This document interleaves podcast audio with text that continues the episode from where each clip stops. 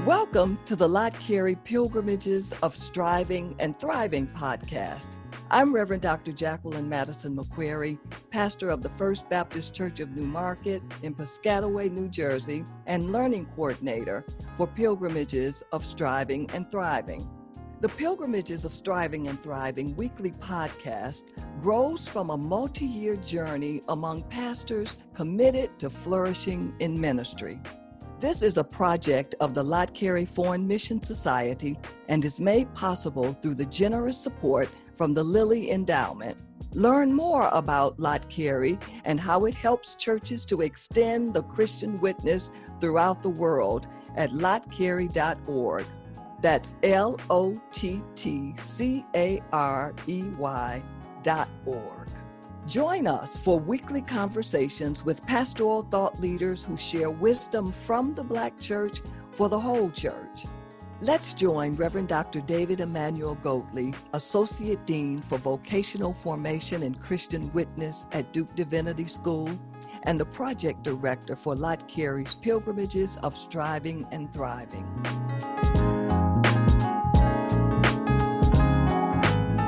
We rejoice to welcome today on Pilgrimages of Striving and Thriving, Dr. W.C. Turner, who is the lead pastor of the Mount Level Baptist Church in Durham, North Carolina, and he's a retired professor from Duke Divinity School, also in Durham. Dr. Turner, thank you so much for making time to visit with us today as we talk about flourishing in ministry. Yes, sir. Thank you for the invite, for the invitation. We've been on a journey with more than 50 pastors for a few years, and we've been working on a pilgrimage toward flourishing in ministry.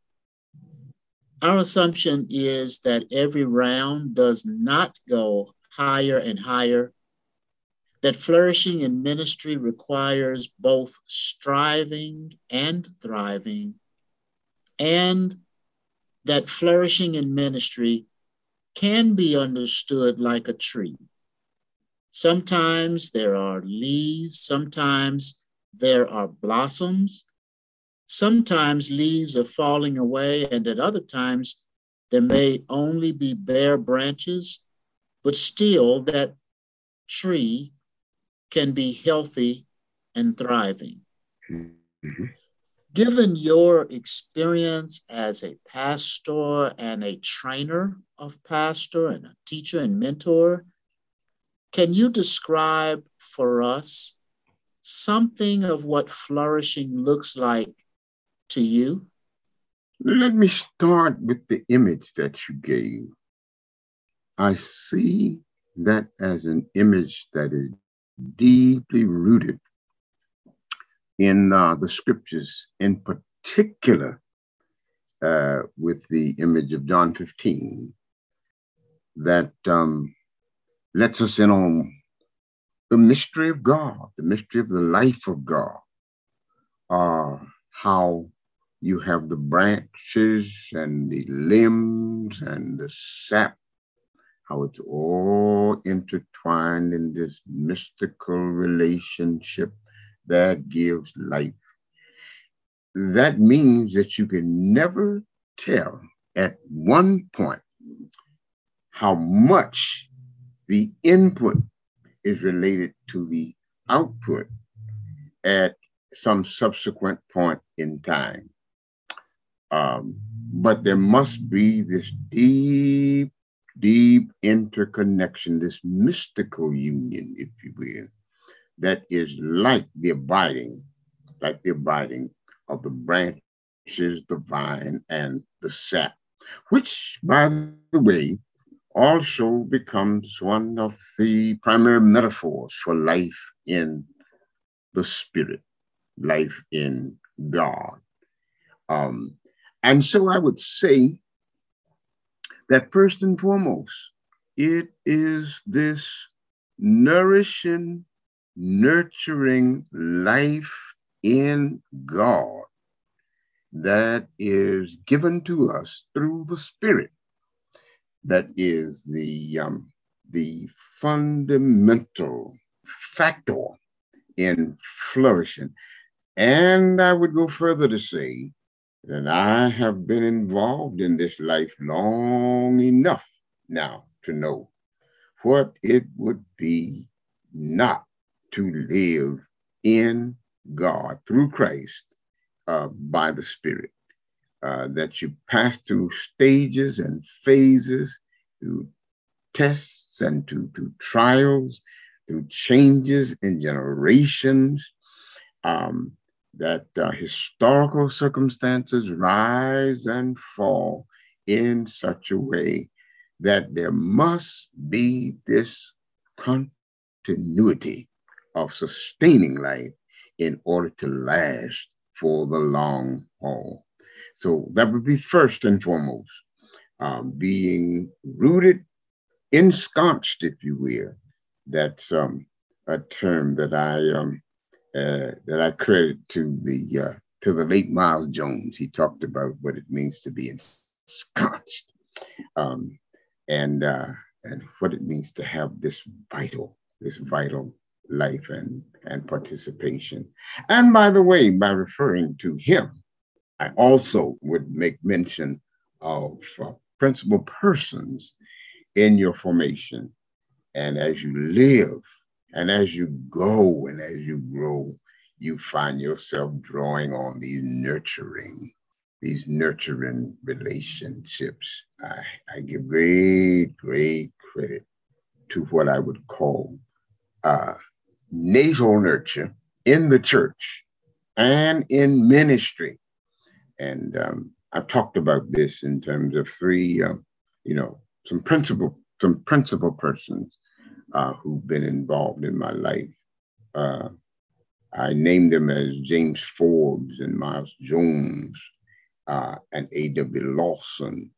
You draw on the wisdom you receive from them, but there is this active engagement with the present time and the particular location in which you have to give your service and your work for God. How shall I say it? It's reading as you go, looking at life as it presents itself to you, at persons, at situations, at occasions. What was the lyric to a song we used to sing, or a song they taught us? New occasions teach new duties. Time makes ancient good uncouth. But there has to be this active and vital participation in the moment. One has to read the climate and the environment and the circumstances. I don't know, somehow it seems as though what is built into the tree learns through its enzymes and through its nature how to take life from the soil and its surroundings, but then to produce fruit for the season and the occasion in which it is called to flourish. Dr. Turner, let's talk a little bit more about when you talk about drawing on the soil, mm-hmm. and paying attention to the times. Yeah. So we've been exploring on our journey toward flourishing what we call a formula for flourishing. Yes. And that formula holds that if a pastor's leadership capacity plus service context yields ministry content, there is a higher probability for flourishing. Or put another way, if if one builds one's content out of a serious attention to capacity and context, then there's a higher probability for flourishing. We don't believe that you can just drag and drop what somebody else has done in another place. Mm-hmm. So, we sometimes talk about, you don't expect a palm tree to flourish in Maine. Yes. It doesn't happen. So can you talk to us about how your context of service has informed your content of ministry? Yes, yes. That is my challenge in the present moment. I am a product of the pre-Civil Rights South, the church of the late 40s and 50s. And now I have to reconceive of ministry in the 21st century. That is a stupendous challenge. It is not so much as remotely possible to take a church from the 50s or a ministry from the 50s or even 60s and drop it into the present. The necessity of learning the language that is spoken, of feeling the surges and the pulses of the present time, of being surrounded by those who know intimately what you once knew intimately, and weaving it all together into a ministry that draws, that nurtures, that touches people with the life of God. Yes, that does not change, but that is suited to the present time. Now, that being said, I must confess that this is a journey that I am on. And so in order to negotiate that space, I've got to find those who know enough about the present moment to make it real, and who are rooted in the life of the church and in the life of God in such a way as to make it authentic. This is very, very conversational. It's humbling. It makes one, what shall I say? It causes one to develop a level of meekness that enables you to hear and to listen and to cultivate what I would call an intergenerational intelligence, so that you actually can hear, what is being said, even if it's not spoken in the languages or the language that you prefer or understand. A word to our listeners. Lott Carey's Pilgrimages of Striving and Thriving podcast is funded by the Lilly Endowment through its Thriving in Ministry initiative. We'll be right back with more from the interview. Since 1897, the Lott Carey Global Christian Missional Community has helped churches to extend the Christian witness around the world. We collaborate with indigenously led communities to bear good and faithful witness to Christ Jesus through ministries of evangelism, compassion, empowerment, and advocacy in Africa, Asia, the Caribbean, Europe, North America, Oceania, and South America. Together, we are touching lives with transforming love. You too can help to extend the Christian witness throughout the world. Visit us at LottCarey.org. That's LottCarey.org.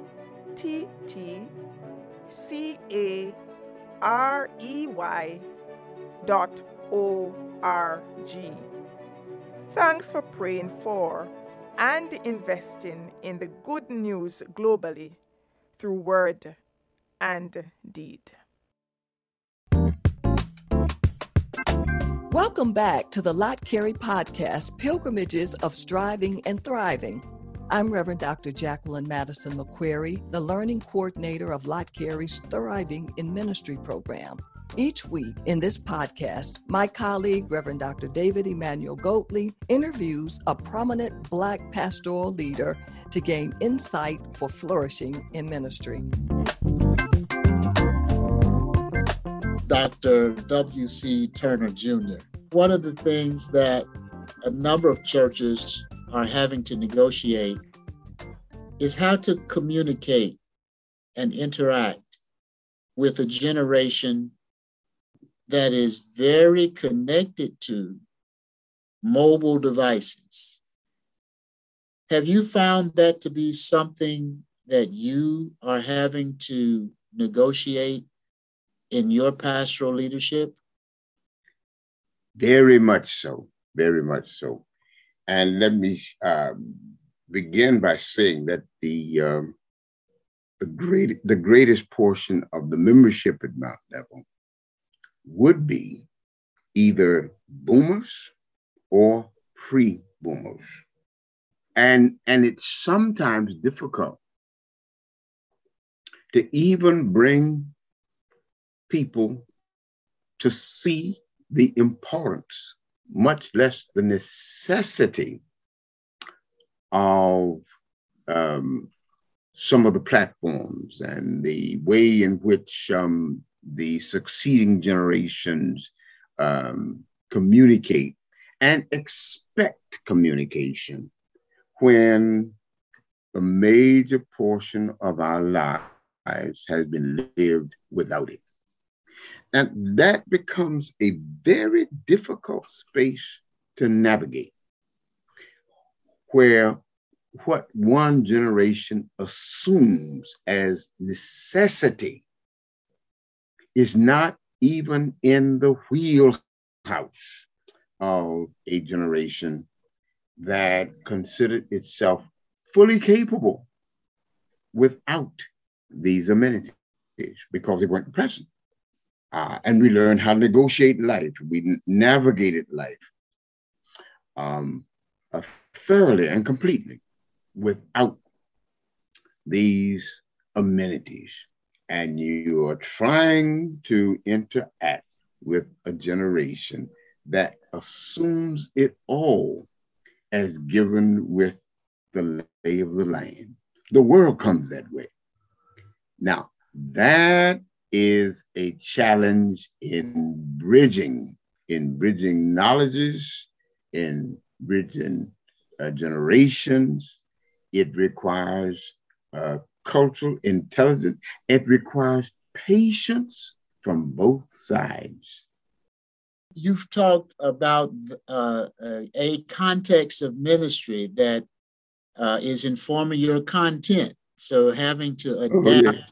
When there is a need to adapt and there's a call for some to adapt, but there is a caution on the hands of some and maybe even a reluctance. And so that is an important context. And I suspect you are not alone in having to negotiate that you have some other company. But let me ask you a different question about flourishing. You are among a unique group of pastors, not only in terms of your longevity of experience, but also the depth of your academic achievement.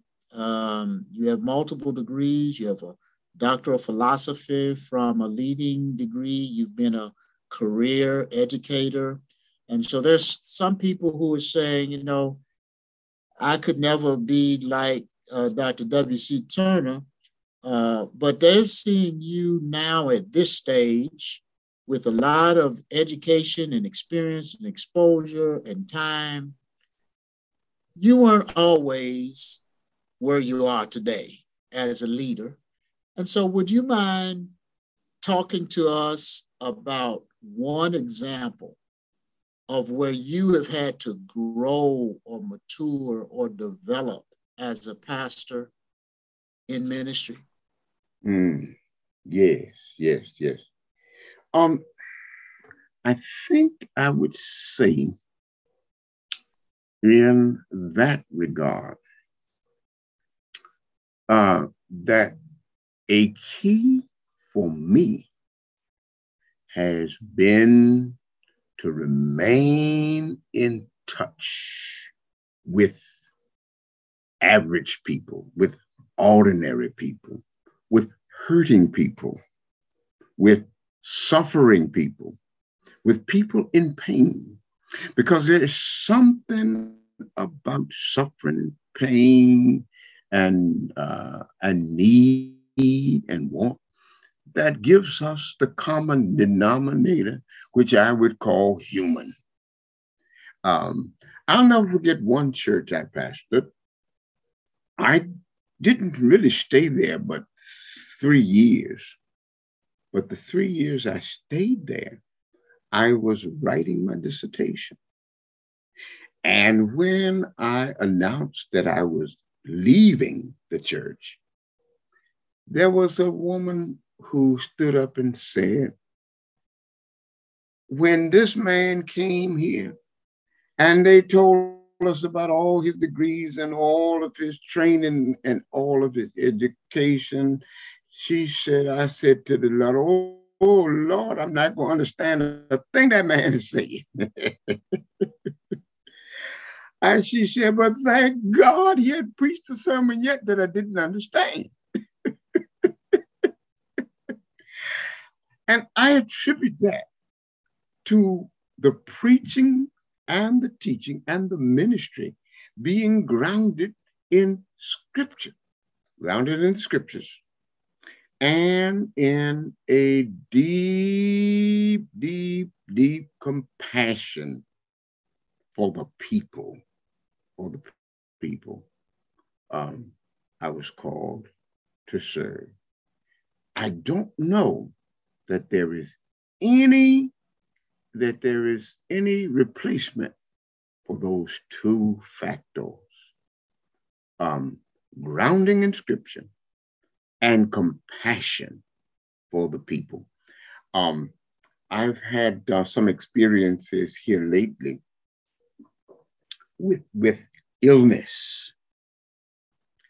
that I would say have deepened my capacity for compassion. Compassion. There is no substitute. No substitute anywhere for compassion.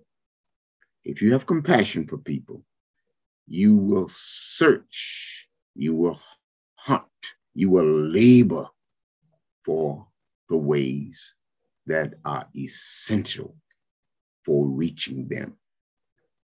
And when people know your compassion, they are more likely to give you a hearing. When you reach for the depths of compassion, you can interact with people in such a way that lets you know if they have not comprehended, if they have not understood, and then a certain measure of humility for how to relecture, how to restate, how to re-say, how to redo, how to revisit an issue. What is the best advice that you received about pastoral leadership?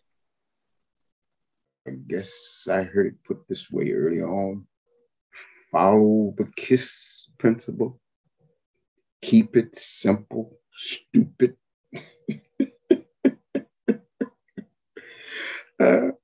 The other advice was to find someone who will be radically and brutally honest with you, but who you know implicitly is concerned for you. You need a critic. Not someone who is critical in the way that would tear you down, but who is critical in the way that is honest and who is candid and who will tell you what you need to hear from other lips, who has a set of ears, perhaps, I'll say, that are tuned in at a frequency that yours are not, but who will speak to you truth, who will speak truth to you. And there is no substitute for having that kind of person in your life and in your ear. What brings you the most joy as a pastor? I would say that nothing surpasses the joy that comes from lifting a life that was broken, burdened, on the way down to labor with, to minister to teach, to help, and to lift a life. Often that is behind the scenes. Nobody knows but you, the person, and the Lord. Oh, I'm thinking right now of an occasion that I had some years ago to intervene, to intersect in such a way. Yeah. And now to see the flourishing that has come. Yeah. That is a supreme, satisfying blessing. Yeah. To see ministry take its effect on a soul. Yeah. And to lift someone by the help of God to the point where they begin to flourish and to minister. Yeah. Dr. Turner, we have people who are practicing ministry. We have people who are preparing for pastoral ministry, who listen to this podcast across the country and around the world. What advice would you like to give our listeners today about what they can do to flourish in ministry? I would say draw as close as you can to God. Draw close to God. Yeah. Rely on the Spirit and tune in to the needs of the people in the times that you live and serve. Yeah. Pay attention to the needy, to the needs, to the hurt, to the pain. Yes. That will keep you grounded. It'll keep you grounded. Read, study, pray. Yeah. To hear from God. Fads come and go. Politics and agendas rise and fall. But there is a mission. A mission that has been given to us. Search for yours. Find it. And learn to love it. Learn to cherish. This is a term, a phrase that I coined at one point. Cherish the chores. To cherish the chores of ministry. Because it is the chores that will sustain you in the long run. They look like chores, and they are. But it is the chores.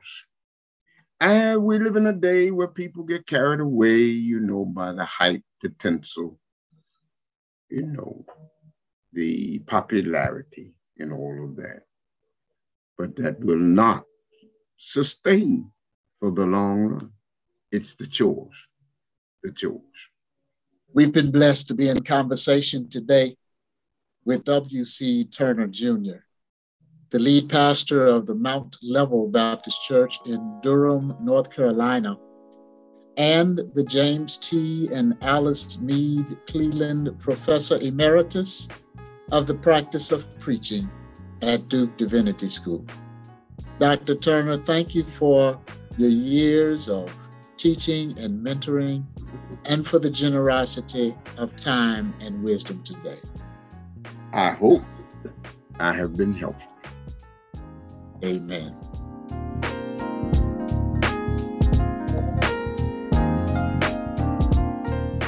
Thank you for joining us today for Pilgrimages of Striving and Thriving, a weekly podcast from Lott Carey as we listen in on conversations with prominent pastoral thought leaders. Join us next week for a conversation with a new guest and fresh insights. Wisdom from the Black Church for the whole church. I'm Rev. Dr. Jacqueline Madison McQuarrie.